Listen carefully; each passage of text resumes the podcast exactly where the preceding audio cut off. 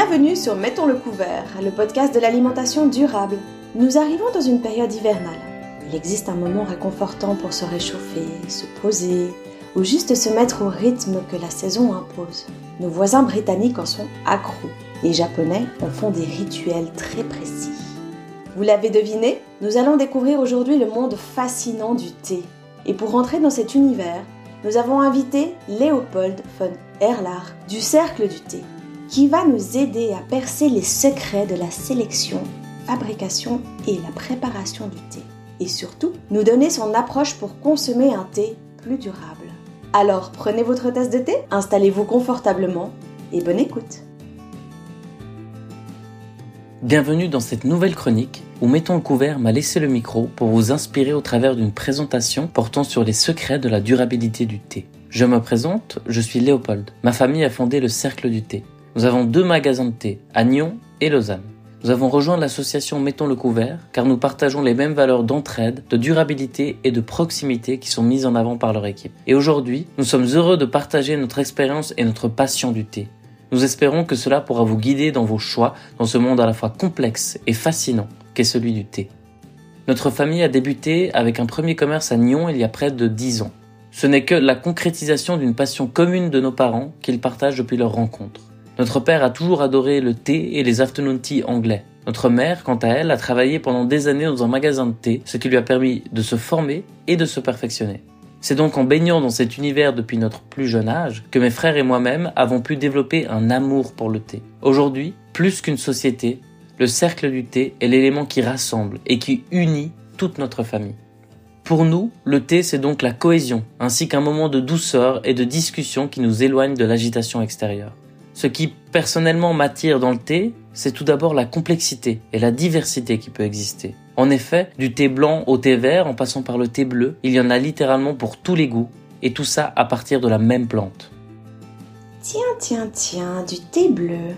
Je me demande d'où viennent ces différents thés. Il faut savoir qu'il existe des multitudes de références, de provenance et de goût. Tout d'abord la provenance. Beaucoup de thés verts proviennent du Japon et de la Chine. Les thés verts japonais auront tendance à avoir un goût plus herbeux ou iodé en fonction de la localisation de la plantation. Alors que les thés verts chinois ne présenteront généralement pas cette caractéristique, tout en proposant des thés plus ronds, d'autres plus amers, certains plus discrets, ou encore des bases neutres idéales pour des mélanges. Dans les thés noirs, les pays producteurs vont être essentiellement l'Inde, euh, la Chine, le Sri Lanka ou le Népal. À nouveau, les thés noirs chinois couvrent énormément de goûts différents. Des thés de garde comme le Kemun, en passant par le Yunnan ou encore par des thés fumés. En Inde, ce seront essentiellement les Darjeeling ou les Assam, soit des thés assez ronds et doux, idéal pour l'après-midi, ou respectivement des thés assez corsés, souvent consommés le matin. Pour ce qui est des rooibos, une énorme partie de la production se concentre en Afrique du Sud, car ce sont les tiges d'un arbuste local qui sont utilisées pour sa production. Ainsi, la très grande majorité des producteurs ne se situent pas en Europe, en effet, notre continent ne propose pas des conditions climatiques idéales pour permettre une culture du thé optimale. Le thé peut également se différencier en fonction de son goût caractéristique. Que ce soit iodé, fruité, fleuri, rond ou corsé, le thé a de quoi en surprendre plus d'un. Petit conseil, prenez toujours le temps de goûter un thé sur place ou à l'emporter avant d'en acheter. Le thé peut révéler un goût bien différent de celui que le nez laisse imaginer. Typiquement, certains thés verts japonais peuvent présenter des arrière-goûts d'épinards ou encore de noisettes. Je comprends bien, il y a différents pays, différents goûts, et je suppose également différentes façons de le fabriquer Il faut savoir que les récoltes peuvent avoir lieu à différents moments de l'année. Par exemple, pour certains thés, on considère la première récolte du printemps comme la meilleure, ceci pouvant justifier des prix particulièrement élevés. Il existe plusieurs façons de procéder à la cueillette du thé. Elle peut être manuelle, partiellement mécanisée ou entièrement automatisée, comme c'est souvent le cas au Japon. Dans ce cadre, une récolte sera souvent favorisée pour des thés de très haute qualité, afin de sélectionner que les meilleurs éléments pour la production. J'en profite pour préciser que pour certains thés comme le Earl Grey, on considère que c'est le bourgeon qui est la meilleure partie de la plante. Ainsi, la finesse et la taille du thé sera synonyme de qualité, ceci démontrant l'unique présence de bourgeon. Après la récolte, vient le moment où une grande partie de l'humidité de la plante doit s'évaporer. À nouveau, cette opération peut être réalisée à l'air libre pendant plusieurs jours ou de façon mécanique par le biais de machines permettant de réduire le temps de séchage à quelques heures. Cette étape est absolument déterminante car le goût du thé en sera largement affecté. En cas d'échec, le rendu sera bien trop amer et impropre à la consommation. Ensuite vient l'étape du roulage, qui aura pour effet de démarrer l'oxydation du thé. Elle est suivie d'une étape particulièrement importante, l'oxydation. Les feuilles sont laissées dans des salles ventilées par de l'air chaud et où le taux d'humidité atteint les 95%. C'est à ce moment-là que les saveurs se développent. Je précise que ce cours descriptif concerne la production usuelle d'un thé noir. Toutefois, pour les thés verts, les oolongs, les thés blancs et j'en passe, le processus peut être bien différent. Une fois l'échantillon de thé arrivé, toute la famille passe à la dégustation. Au travers des goûts et des avis très différents de chacun, nous arrivons à avoir une idée assez large. À ce moment, nous inspectons l'odeur, la couleur, la texture, mais aussi la traçabilité ainsi que la façon dont il a été cultivé. Je le disais avant, en fonction de l'aspect naturel du thé, il est possible de déterminer de quelle partie de la plante il provient et donc d'évaluer sa qualité. Si le thé concerné a réussi tous nos tests, nous procédons alors à tous les contrôles sanitaires nécessaires. Par exemple, en tant qu'importateur certifié de thé bio, nous sommes notamment soumis à une traçabilité étendue ainsi qu'à des contrôles récurrents. Et justement, en parlant de label, est-ce que je peux m'y fier vraiment? À ce titre, il convient d'être très prudent, car une multitude de labels existe et il peut être difficile de savoir quelle légitimité leur accorder. En Suisse, le label bio reste un label contrôlé. Les importateurs doivent figurer sur une liste officielle et font l'objet de nombreux contrôles. Ainsi, pour toutes les sociétés inscrites, ce label peut être reconnu. Toutefois, il reste malheureux de constater que peu d'importateurs sont inscrits sur cette liste et qu'ainsi beaucoup de sociétés sont exemptes de tout contrôle officiel. Pour les autres labels, ceux-ci ne restent actuellement que peu ou pas contrôlés. En raison de ce qui précède, il convient de relever un autre élément qui s'avère primordial, la traçabilité. Celle-ci permet de retracer le trajet effectué par le thé de votre tasse jusqu'à la plantation. Ainsi, non seulement est-il possible de déterminer l'éthique qui peut lui être imputée, mais également les préceptes agricoles respectés par le producteur concerné. Donc même bio, peut-on parler de durabilité pour le thé? Le thé est un domaine où il est encore possible d'améliorer son empreinte écologique sans pour autant devoir sacrifier ses économies. En effet, le choix se trouve non seulement du côté du consommateur, mais aussi du commerçant, qui peut tout à fait trouver des alternatives plus écologiques et abordables.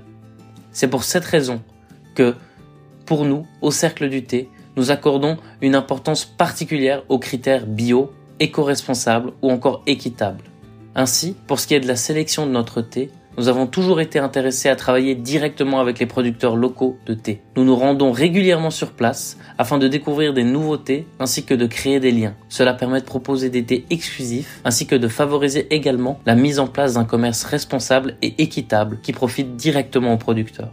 Par ailleurs, nous entreprenons des actions concrètes afin de renforcer notre activité locale et la rendre plus durable. Ainsi, nous sommes actuellement en discussion avec plusieurs agriculteurs de la région afin de proposer une menthe bio entièrement suisse. Cette menthe serait issue de la coupe de plantes en pot destinée aux grandes surfaces et qui serait en temps normal simplement détruite alors que tout à fait propre à la consommation. De plus, nous faisons toujours en sorte de regrouper nos commandes auprès de producteurs d'une même région afin que l'importation en Suisse ne se fasse qu'une fois un maximum de thé prêt. Encore un exemple, nous proposons également des thés en sachet produits par nos soins au Mont-sur-Lausanne et entièrement compostables. Ceci tant à la destination des particuliers que de l'hôtellerie ou la restauration.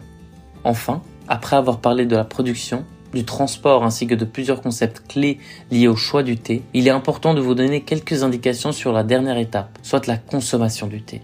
Tout d'abord, nous conseillons de stocker le thé dans un contenant hermétique, à l'abri de l'humidité. Ensuite, il faudrait éviter les contenants transparents, qui laissent passer des rayons UV, car cela peut altérer le thé. Pour ce qui est de la consommation au sens strict, chaque thé a sa durée d'infusion et température d'infusion conseillée. Renseignez-vous à l'avance des instructions conseillées pour chacune des dégustations, car celles-ci peuvent varier. Je me permets de continuer en vous précisant que les valeurs qui dictent chacun de nos choix ne nous empêchent pas de proposer des thés ainsi que des accessoires de qualité à des prix accessibles. En effet, notre but premier est de démocratiser le vrai, le bon thé, et de le rendre accessible à tous. Nous avons toujours eu à cœur de développer et proposer des produits éco-responsables, issus d'une agriculture respectueuse et surtout de qualité supérieure. De plus, nous sommes également créateurs de mélanges exclusifs. Pour finir, je relèverai un élément particulier qui me tient à cœur. Au fil du temps, nous avons pu observer une augmentation des demandes pour des thés de qualité, des thés bio ou des thés d'exception. La population suisse prête de plus en plus attention au thé qu'elle consomme et est en permanence en train de chercher à en savoir davantage, en particulier sur les aspects durables et équitables. Nous allons également organiser des ateliers de dégustation une fois par mois dans chacune de nos boutiques. Ainsi, si vous voulez en savoir plus ou déguster par vous-même, nous vous donnons rendez-vous dans l'une de nos boutiques, à Nyon ou Lausanne, ou encore sur notre site internet www.lecercleduthé.com. Un proverbe chinois dit On boit le thé pour oublier le bruit du monde, mais pourquoi ne pas le boire en réduisant le bruit du monde? Et voici la fin de cette chronique qui en quelques minutes vous a, je l'espère, donné envie de déguster en conscience ce délicieux breuvage. Nous remercions chaleureusement toute la famille von Erlach du Cercle du Thé et nous avons hâte de remettre le couvert bientôt avec de nouveaux acteurs engagés. Si cette chronique t'a inspiré, nous t'encourageons à la partager autour de toi et à nous laisser une note 5 étoiles ou un commentaire sur nos plateformes. Tu peux aussi rejoindre notre association en nous contactant à mettons le couvert à gmail.com. Merci encore pour ton écoute et ton soutien. Nous continuons à planter notre fourchette en conscience pour une alimentation durable.